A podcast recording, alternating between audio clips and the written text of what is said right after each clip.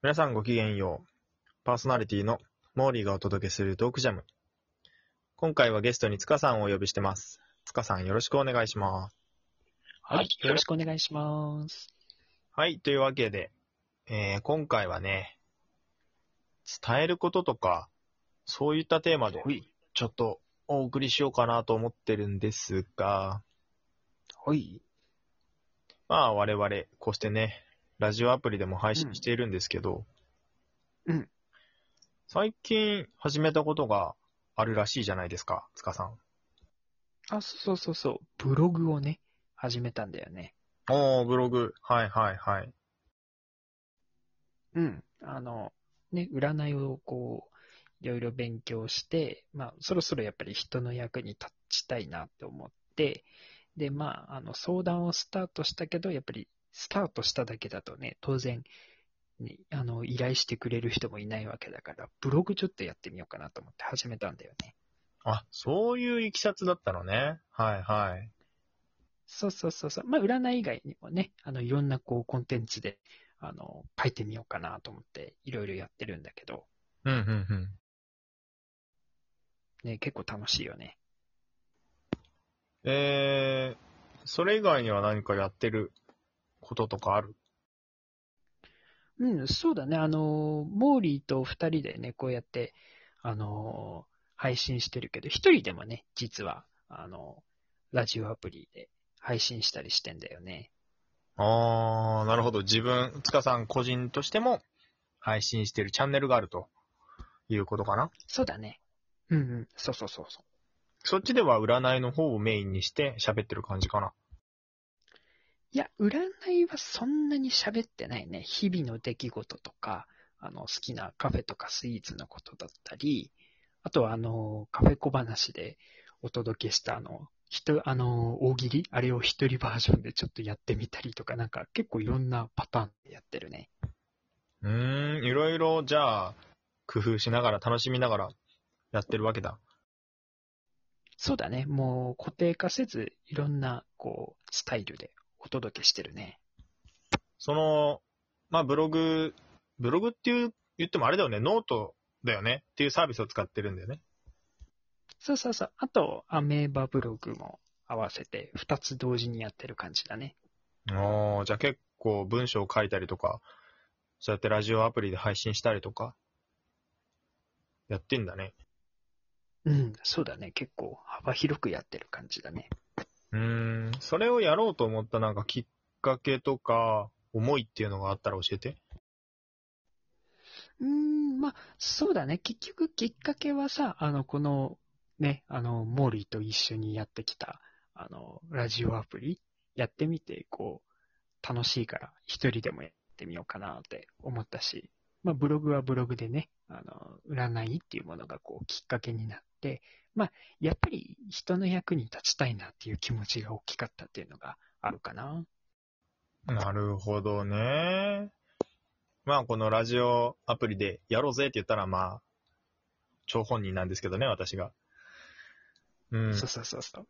まあ、その、表現するっていうのも、まあ、俺すごい好きだし、なんだろう、人が思ってること、考えてることを、こう、世の中にこう出していったときに、共感してくれる人もやっぱりいると思うから、そうだね。うん、だまあ、何人もいなくても、でもさ、やっぱりこう、考えとかを共感したりして、こう、繋がっていくものもあると思ってるから、うんうんうん。そういう意味では、こういう声でね、発信するっていうのもありだと思うし、文章に起こして、こう、読んでもらうっていうのもありだ、ありだとは思うけどね。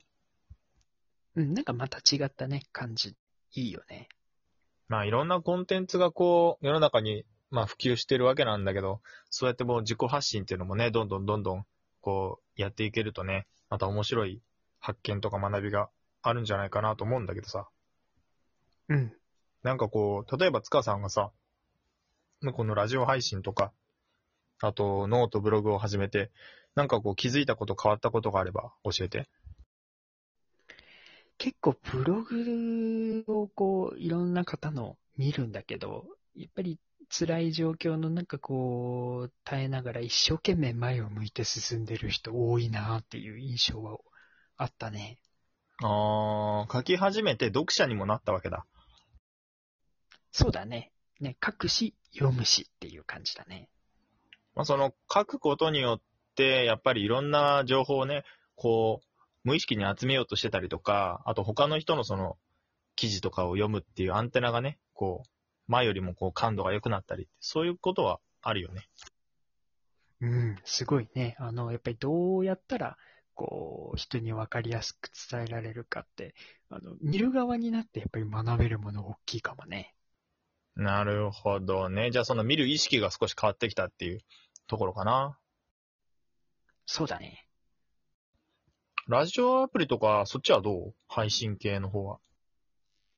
うん。やっぱり、あのそっちの方もさ、自分は結構伝えたいこととかさ、意見とかさ、いろんな、あのまあ、ね、も、なんて言うんだろうな、あの語るっていう感じだったけど、他の方でね、すごい、あの、気に入って、毎回聞いてる方の配信は人の癒しのために、なんか、こう、何か意見とかそういうことを言おうとしてるんじゃなくて、あの、人のがこう、心地よくなるような内容をお届けしてるっていうのが、すごい魅力的だったから、まあやっぱりそういうのがあるよね。うーん。それは意識して自分で取り入れてみようとか、思うの？そうだね。あの、やっぱりそういうのきっかけに、じゃあ、あの、一人大喜利やってみようかなとか、あの、新しいこう、スタイルを作ったからさ、やっぱりそういうのは大きいよね。ああ、じゃあその、伝えるっていうのを一個きっかけにチャレンジした結果、こうしたらいいんじゃないかとか、こういう風にやるのって素敵だなっていう、そういうスタイルっていうものが発見があったわけだ。そうだね。